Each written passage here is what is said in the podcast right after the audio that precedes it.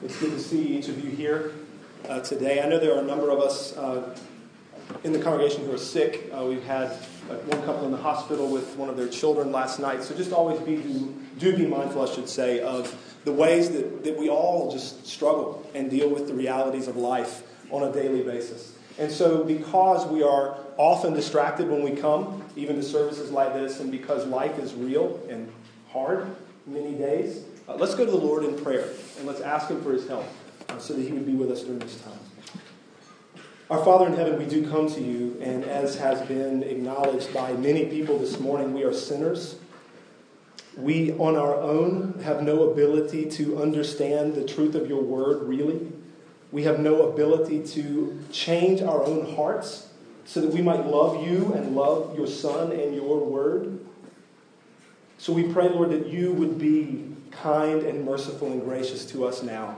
We pray that you would pour your Holy Spirit out upon us. Fill me with your Holy Spirit as the preacher of your word and fill these dear people who will hear the sound of my voice today. We came here wanting to meet with you. We came here wanting to be changed. We came here needing assurance that we are, in fact, reconciled to you through faith in Christ. We pray that Jesus would be exalted in this sermon, in the rest of this service, and we pray that you would be working. Trust in him in our hearts today. And we pray for that in Jesus' name. Amen. Amen. Well, friends, last week we began our sermon series through the book of Galatians, the New Testament letter of Paul to the churches of Galatia. And I'm not going to spend a lot of time uh, introducing our text for today because it is such a straightforward one. Uh, last week we considered just the greeting that Paul gave in the letter, the first five verses of Galatians chapter 1. So if you're new with us this week, it's a good day to be here. Uh, we're getting into the, the first day, the first sermon of the real substance of Paul's letter to the churches of Galatia. And it's important for us to remember as we look at verses 6 through 9 today that Paul was intimately involved with these believers. Right? He was involved in the planting, the starting of these very churches that he's writing to. He would have been one of the men who would have preached the gospel to them, the gospel that saved them, the gospel that brought them from death to life, from darkness into light, into the kingdom of God's beloved Son. And so, needless to say, he would have had a very personal, vested interest in the health of these churches. And in particular, he would have had a vested interest with respect to the gospel that was being preached in these congregations. And today, we're going to be looking more deeply into the fact that there were false teachers who were peddling a different kind of message amongst these churches in the region of Galatia, which, just by way of reminder, is West Asia, modern day Turkey, right? The churches that would have been in this area of the world were being harmed by false apostles, claiming authority that they didn't have, belittling the authority of Paul and the genuine apostles, and were preaching a gospel that was adjusted. This false gospel Paul is going to say, of course, there isn't another one, but this false gospel had apparently gained some traction in these churches. Paul would not, we trust, would not have written this letter the way that he did if it were not the case that many in these churches were being affected, were being won over by this false, adjusted gospel. And as I said last week, I don't think this is being too reductionistic. The letter to the Galatians, friends, is essentially about the gospel. It's about that question. What is the real biblical good news of how sinners can be reconciled to the holy God of the universe? That is the million dollar question of this letter, arguably of the whole Bible, and certainly of our lives. And so throughout this series, that's what we're going to be considering for months, at least when I'm in the pulpit, at least for the foreseeable future, we're going to be considering what the real gospel is and what it isn't. That's a great thing to do as a church. We always say this, we never move beyond the gospel. The gospel doesn't just exist as like the entryway into this thing called Christianity. We live every day in the truth of the gospel because we live every day by faith in the Son of God. And so if you have your Bibles, I hope that you do. Uh, we're going to try to put, I think, the verses up here on the screen during the sermon, but if you have a copy of the text in front of you that will only serve you well, open them up to Galatians. That should be no surprise to you that that's where we're headed. Galatians chapter 1 and verse 6 is where we will begin our time today. And as I've already mentioned, we're going to consider Galatians 1, verses 6 through 9 this morning. And I'm going to read those verses for us now. This is the Word of God. Paul writes, I am astonished that you are so quickly deserting him who called you in the grace of Christ and are turning to a different gospel. Not that there is another one, but there are some who trouble you and want to distort the gospel of Christ. But even if we or an angel from heaven should preach to you a gospel contrary to the one we preach to you, let him be accursed. As we have said before, so now I say again if anyone is preaching to you a gospel contrary to the one you received, let him be accursed. Amen. Thanks be to God for his word. My plan for today is to ask and then attempt to answer four questions. Four questions. I'm going to give them to you one at a time. And then it's going to flow, I hope anyway, as you look at the text. These questions just kind of rise out of it and we're going to try to deal with those in a straightforward fashion. Question number one is what is the distortion of the gospel that Paul is writing about? What is the distortion? That's begged from verses 6 and 7, where Paul tells us and is asking or is stating to the Galatian Christians that he's shocked that they're so quickly deserting God who called them in the grace of Christ and they are turning to another gospel. And he says there's not another gospel, obviously, but there are some who trouble you and who want to distort. The, the word there is to pervert. It's a strong word.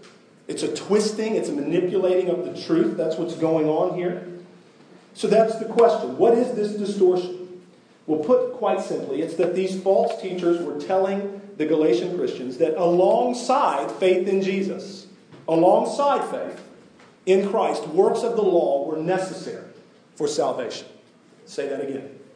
These false apostles, these false teachers were saying that alongside faith in Christ, works of the law were necessary for salvation. You can see that as you read the, the letter uh, in its entirety. You'll, you'll find a number of places where this becomes clear. You can see what Paul is arguing against by the arguments that he makes. So you'll see in chapter 2 and verse 16 Paul will be very clear. We know that a person is not justified by works of the law, but by faith in Jesus Christ. So we also have believed in Christ Jesus in order to be justified by faith in Christ and not by works of the law, because by works of the law no one will be justified. Chapter 2 and verse 21, where Paul says, I do not nullify the grace of God, for if righteousness were through the law, then Christ died for no purpose. Christ's death had no purpose whatsoever if righteousness in any measure comes through the law. Chapter 3, verses 2 and 3. I'm just giving you some highlights here, just giving you reasons from the text that I'm saying what I'm saying. Paul says there, let me ask you only this Did you receive the Spirit, the Holy Spirit, by works of the law or by hearing with faith? That's a rhetorical question. It's the latter. You received the Holy Spirit by hearing with faith, not by works of the law. Verse 3 Are you so foolish? Having begun by the Spirit, are you now being perfected by the flesh? So, even in your ongoing life, is this by the Holy Spirit or is it by your works? Of course, it's by the Holy Spirit. Chapter 3 and verse 10 For all who rely on works of the law are under a curse, for it is written, Cursed be everyone who does not abide by all things written in the book of the law and do them. So, this is an all or nothing proposition right? If you're going to be justified by your works in any measure, you better keep all of it. You better keep the entire law. Chapter 3, verses 15 through 18. Again, I'm just going to read these to you. To give a human example, brothers, even with a man made covenant, no one annuls it uh, or adds to it once it has been ratified. Now, the promises were made to Abraham and to his offspring. It does not say into offsprings, referring to many, but referring to one, and to your offspring who is Christ. This is what I mean. The law, which came 430 years afterward, does not annul a covenant previously ratified by God so as to make the promise void. For if the inheritance, that is the promise, comes by the law, it no longer comes by promise. But God gave it to Abraham by a promise. Again, so we're contrasting the promises of God with your works in keeping the law. Chapter 4, verses 4 and 5 simply state that when the fullness of time had come, God sent forth his son, Jesus, born of a woman, born under the law, in order that he might fulfill it and redeem those who are under the law. That's us. So he is going to fulfill the law so that those of us born under it might be redeemed, right? And then finally, chapter 5, verses 1 through 6 is a very powerful argument where he will again talk about the fact that Christ is of no use to you. In this particular instance, if you accept circumcision as necessary, but you can substitute any work in there. Circumcision, any other work of the law that you want to throw into this equation of salvation. As soon as you do that, Christ is of no use to you whatsoever. So, those verses and many others are the reasons why I say that the false gospel being preached was that alongside faith, you needed works in order to be reconciled to God.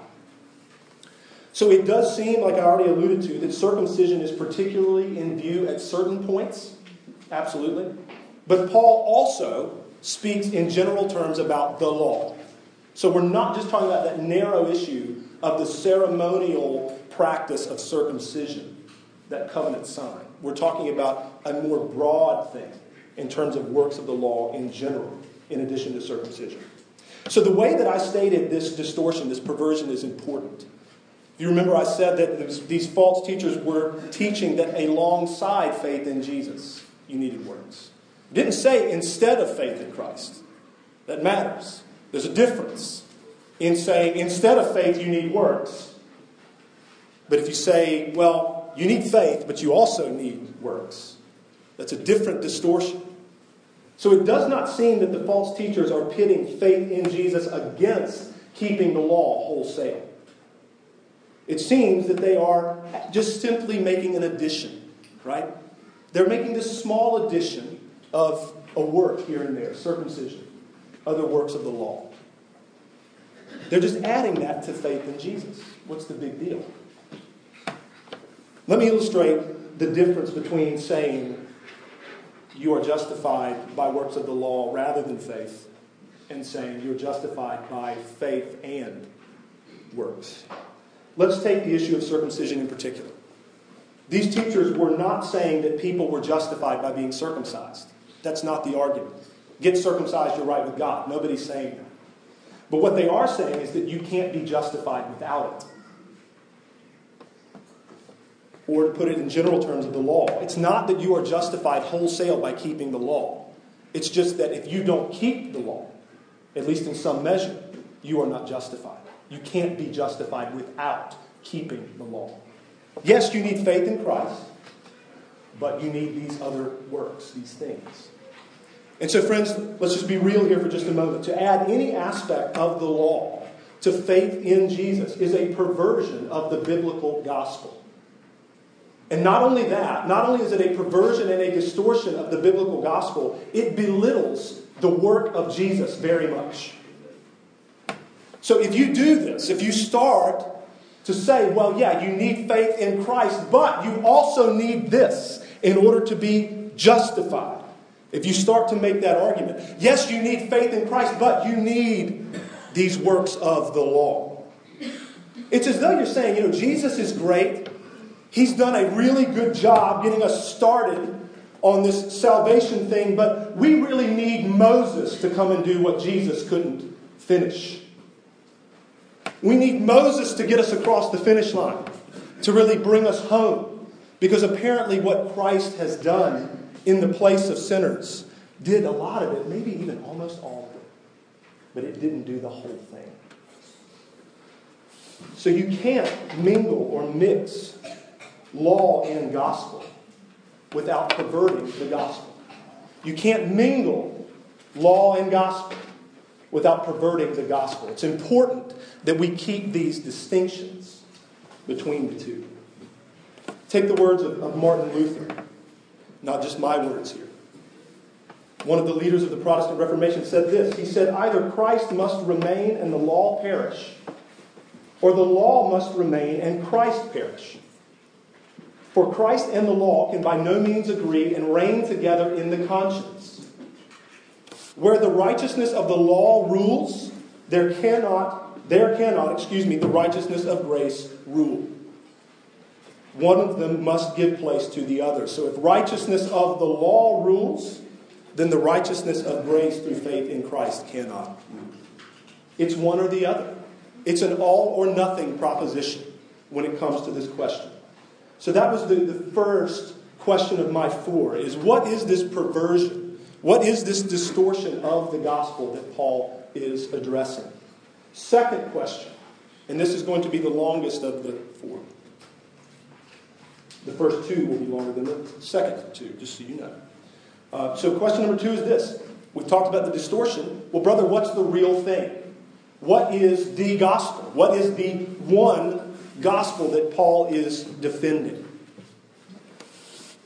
And I would suggest that Paul, in this letter, inspired by the Holy Spirit, is, is contending that people are justified completely by faith in Jesus apart from any works of the law, and that once they have been justified, believers continue to live by faith in the Son of God and in reliance upon the Holy Spirit. Let me say that again. The main argument, the gospel, as Paul understands it, is that people are justified completely by faith in Christ apart from any works of the law, and that once we have been justified, we continue to live by faith in Christ and in reliance upon the Holy Spirit. So I've said this before, and I'm going to keep beating this drum. And this is part of the reason that we read Genesis 3 today. The Bible, one way to summarize it, is that it is a story of two Adams. The first one, Adam, the first man, in whom we fell. And then the second and greater Adam, whose name is Jesus, in whom we find redemption. So there is one covenant of works in the whole Bible and it takes place in Genesis chapter 1 and 2. There is one covenant of works, and it's the one that God made with Adam. He tells him to fill the earth and subdue it. He tells him to have dominion over all the creatures. He tells him, he commands him, You may surely eat of every tree of the garden, but of the tree of the knowledge of good and evil you shall not eat, for in the day that you eat of it you shall surely die. That's a covenant that he made there with Adam saying, If you do as I have said, and if you avoid these things that I have warned you against, then all will be well. And if, God doesn't deal in hypotheticals, but if Adam had kept this covenant, if he had done the works that God had required, sin and death and all of those horrible things would never have entered the world. But you see that Adam, we know that Adam and Eve, the first human beings, our parents, they did not keep the covenant of works that God made with them. They transgressed it. They violated it. They sinned against God. And then the punishment, the penalty, the curse came as a result of that. So every human born under Adam is born under the curse, is born fallen, fundamentally corrupted. And that's why God had, in his plan of redemption, this covenant of works was instituted. It failed because Adam failed. But then God institutes a covenant of grace, and it begins in Genesis chapter 3 and verse 15.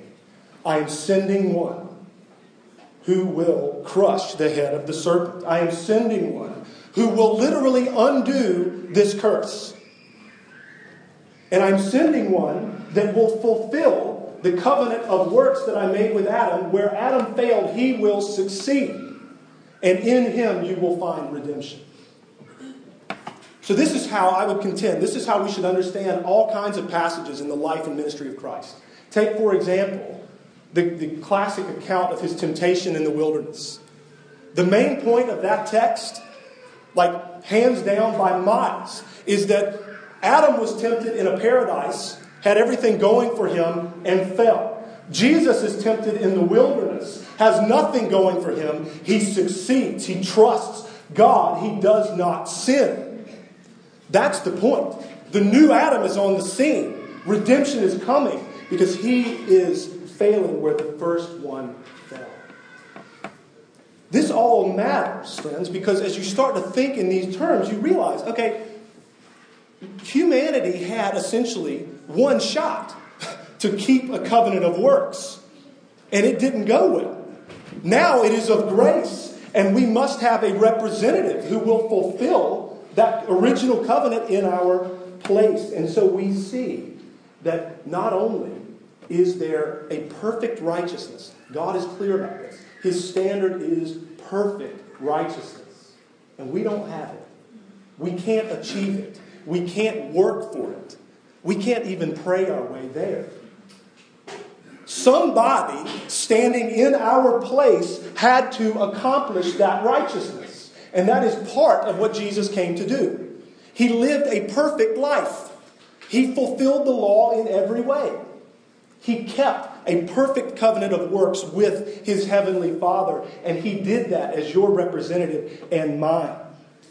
Being truly God and truly man, he could stand in the place of men and provide his righteousness to us by faith. And then, in addition, we understand from the scripture not only do we need to have this positive righteousness, but we need to have our sin debt, the debt we owe God, the penalty we deserve, it needs to be paid. Because God is a God of perfect justice. He doesn't just sweep sin under the rug, He deals with evil. And so, somebody, either I am going to have to pay the penalty and bear the wrath of God for my own sin, or there's going to have to be a representative who can stand in my place and take the penalty and bear the wrath. And that is also what Jesus came to do. So, as you're, as you're listening to this, I hope what's dawning on all of us and is washing over all of us is that, man, like after the fall, after Genesis 3, in a Genesis 3 world, there's no way that I could do works to earn righteousness. Jesus had to be the one to do it. Second, after Genesis 3, I'm either going to be consumed, in one sense, by the wrath of God and bear it forever, or somebody has to bear it in my place, and that had to be Jesus. There is no room in this conversation about our righteous standing before God for our works to contribute anything when you start to think in these terms. I could never, the covenant that had to be fulfilled, I could never keep it. The debt that had to be paid, I could never pay it. Jesus and only Jesus could do it. And then what Jesus accomplished in our place as our representative is counted to us by faith. It is received completely by faith. And God has worked this way from the beginning.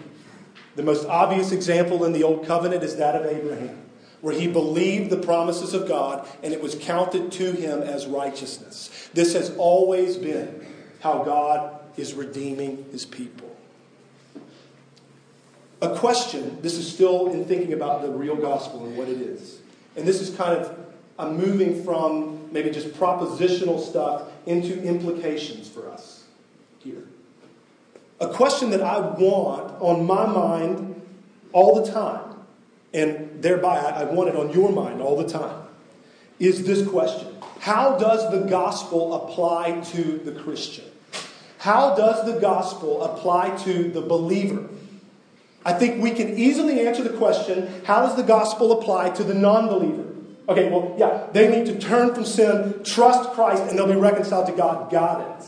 But then, you're going to press me, what does the gospel mean for me? How does it relate to me now that I have been justified?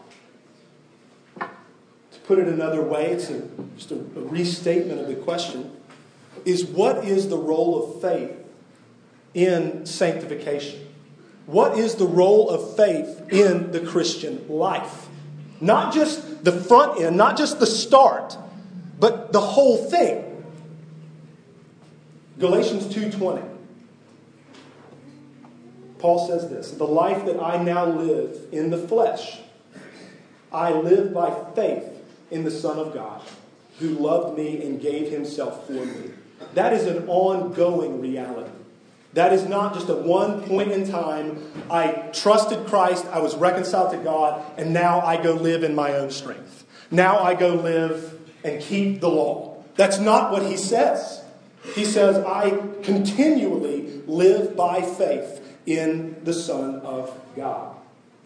So I fear, I fear, I pray this never happens here at CBC. But I think, humbly, I think that in many churches, we would be happy to formally acknowledge Galatians 2.20. Yes, we live by faith in the Son of God. Amen, brother. Praise the Lord. But then I fear that functionally and practically, the way doctrine and the way sermons are preached and the way we aim to live, it is something a little bit different. It's as though Paul says, And the life I now live in the flesh, I live by faithfulness to the Son of God, rather than by faith in. There is a world of difference between faithfulness to and faith in. And now, before I say anything that I'm about to say, I want to be very clear. I don't want to be misunderstood.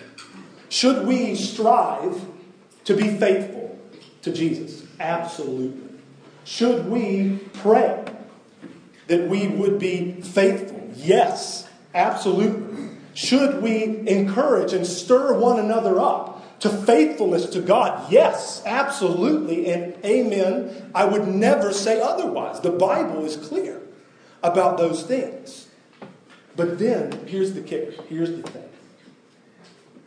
I would say, I would contend, and I just want us to be wrestling with these things as a church as we're going through this letter. The way that we achieve, for lack of a better way of saying it, the way that we achieve faithfulness, spiritual health, in our church or in our lives individually is not what we would naturally think. You don't grow in faithfulness by emphasizing faithfulness. That's not biblical. You grow in faithfulness by emphasizing faith in Jesus and reliance upon the Holy Spirit. And I'm going to unpack that for just a minute. So, when we talk about the kind of culture that we want at CBC, we'll talk about big biblical high level stuff. Like, we want a church full of people who love God with all their heart, soul, mind, and strength. We want a church full of people who love each other, like genuinely. Love your neighbor as yourself. We want that kind of love flowing all throughout this congregation. We want a congregation full of people who are self aware, for lack of a better way to say it, of our own sin, right? And we are charitable and loving and gracious in how we walk with others as a result of our own self awareness. We want people who are growing. We want people who are growing in faith, in grace and knowledge, right? We want people who are responding in increasingly mature ways to sin, responding in increasingly mature ways to temptation and trial and the bends in their own frame. We want that desperately. We want people, here we go, who meditate on the Word of God day and night. We want people who cultivate time with God in prayer. We want to be a church full of people who come to services like this and who are intimately and enthusiastically involved in the life of the body. That's what we want. I could go on. I could list a ton of other bullet points of things that we pray characterize us. But then here's the, the question Well, brother, that sounds really good. It's biblical. How? How do you go about building that? So I was having a conversation with a man in this congregation. He will not be named at the present moment. Uh, we were having uh, coffee together this week, and we were having a conversation about a number of things. But one of the things that came up was this you know, just the culture of CBC, what we're wanting to see, and what we're wanting to see the Lord do and work in this group of people. And then the question comes up all right, brother, how do we do that? How do we pull this off? And especially if we don't want if we don't want it to be this law thing, and we don't want it to be this code thing, and we don't want it to be legalistic or binding or whatever, how do we pull it off? To which I was like, not 100% sure how to answer that question in a fine, like seven point answer. But the answer that I gave him was this. And I would, I've said this a few times recently, I would stake my ministry on this the way that a healthy culture in church is going to be achieved is by a very simple thing, a formula that's simple. You preach Jesus, you hold him out to people every week, you point people to him every week from the pulpit. We administer the Lord's table. We come together as the body of Christ to the person and the work of Christ at this table every week. And then we trust the Holy Spirit. There you have it. We preach Christ, we administer the Lord's table, and we trust the Holy Spirit. Now, underneath that, there's all kinds of wisdom things we can talk about. There's all kinds of common sense things we can talk about. But that's the biblical approach to a healthy church and a healthy spiritual life is that you are partaking in these things. This is a very simple reality. It is word and it is sacrament. Word of God preached, sacraments rightly administered, and that's it. That's it. So, as I've said, we will use wisdom, I pray, underneath those high level things. We will use common sense underneath those high level things. We will apply the ordinary means that God has given us underneath those high level things, and we will always understand that it is the preaching of the gospel, Christ, trust Christ, the administration of the Lord's table, and the reliance upon the Holy Spirit of God that will build this thing. And that's what we will do. So that's question number two is what is the one gospel? And I kind of gave you the, the gospel itself. We are justified to God, reconciled to Him completely by faith in Christ, apart from anything we do. We trust Jesus and His work in our place. And then that has significant implications for how we live together and do ministry. Question number three. Question number three. The last two will be briefer. Does it matter who the messenger of the gospel is? Does it matter who the messenger of the gospel is? And so I'm going to play the game and I'm going to step in the trap. No, it does not matter who the messenger is. Look at verse 8. Paul is making a very strong argument. He uses hyperbole here. He says, There's not another gospel in verse 7, but you've been troubled by these people who are preaching this false gospel. Now in verse 8, but even if we or an angel from heaven should preach to you a gospel contrary to the one we preach to you, let him be accursed. He's going to reiterate this in verse 9. As we've said before, so now I say again, if anyone is preaching to you a gospel contrary to the one you received, the one that saved you, let him be accursed. So obviously, if Paul is pronouncing a curse, judgment upon someone who would preach a different gospel, he's obviously saying, don't listen to somebody. Don't heed anything that somebody like that is saying. The we of verse 8, but even if we would, I understand Paul to be talking about himself, talking about the other missionaries who planted the church, and even perhaps the other apostles that this church in Galatia would have known of. So even if I, Paul, who started this church, or even if one of the other guys involved in starting this church, or an apostle like James or somebody from Jerusalem shows up and starts preaching to you a different gospel, don't believe it and let that man be cursed. The judgment of God upon him for preaching this false gospel. And then he's going to say, even if, hypothetical situation, even if an angel from heaven shows up and is saying something different to you, don't believe it and let that angel even be cursed by God. Point being, the message of the gospel is what matters. Who the messenger is, is relatively insignificant. And so there's a lot. I mean, it's, it's almost, I almost want to use the word irrelevant who the messenger is. The message is what matters. So we're going to think more about the local church level in just a minute, so I'm going to save a little bit for that. But at a minimum, this is a tremendous call on the part of the Apostle Paul to discernment for us. As we listen and evaluate and discern the doctrine that somebody is preaching. So I think in today's day, we are susceptible to being enamored with what we might call the, the celebrity pastor type guy or the celebrity preacher, you know, the, the YouTube sensation or the podcast sensation or whatever. Pick your favorite. We all have them. There's good in that. But what this text says is that you should not take the teaching of any person and just understand it to be authoritative and true simply because of who the speaker is. Never. I don't care who. I don't care if it is your favorite theologian, living or dead, whether you're reading a book of a dead person or maybe listening to a sermon audio of somebody who's no longer living, or you're listening to a living person. I don't care. Don't care who.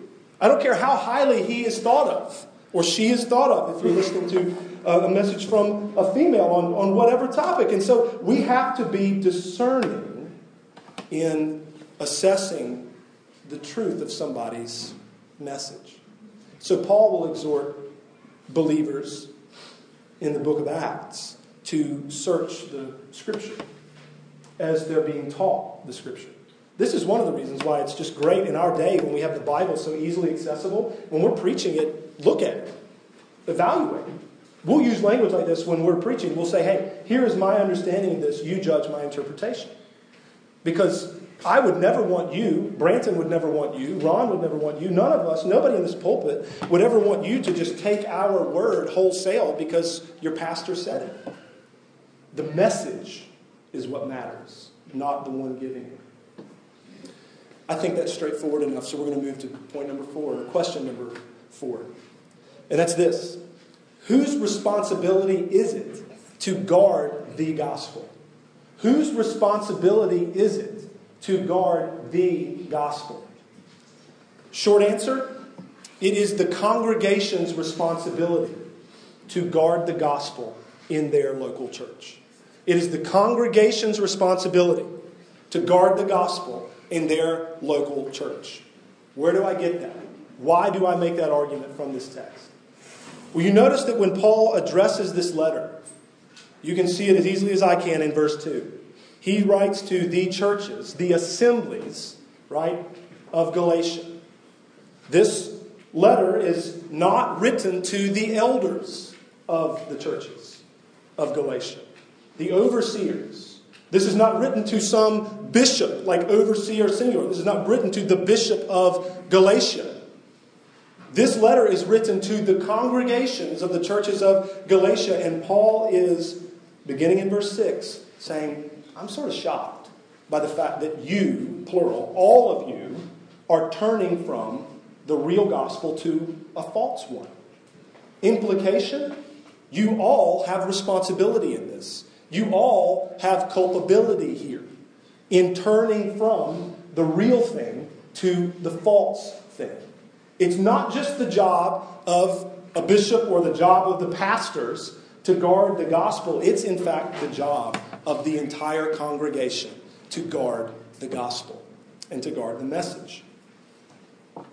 So we understand here at CBC that God has given authority. From passages like this, you can go to 2 Timothy where Paul will talk about the fact that there will come a day when people will put around themselves teachers who will say what they want to hear.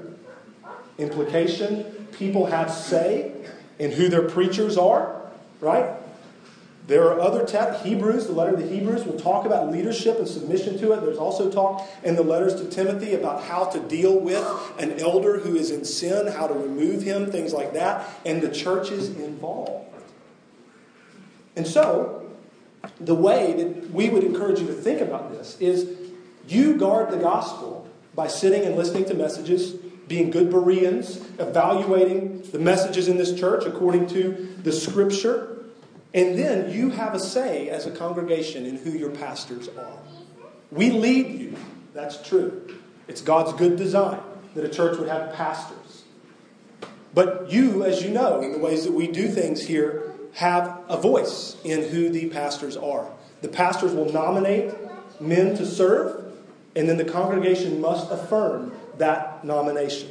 You must affirm the recommendation and the leadership that we give you. We never just unilaterally make decisions about who the pastors are. And so, as you're listening to this and you're thinking about guarding the gospel here, what I'm about to say I mean with all of my heart. And I'm confident that the other two elders, the other two we have right now, would completely agree with me. So if I start preaching a gospel that is contrary to the biblical gospel, please fire me. Fire me. Like, use the mechanisms in place that are there. They're in our Constitution. Fire me.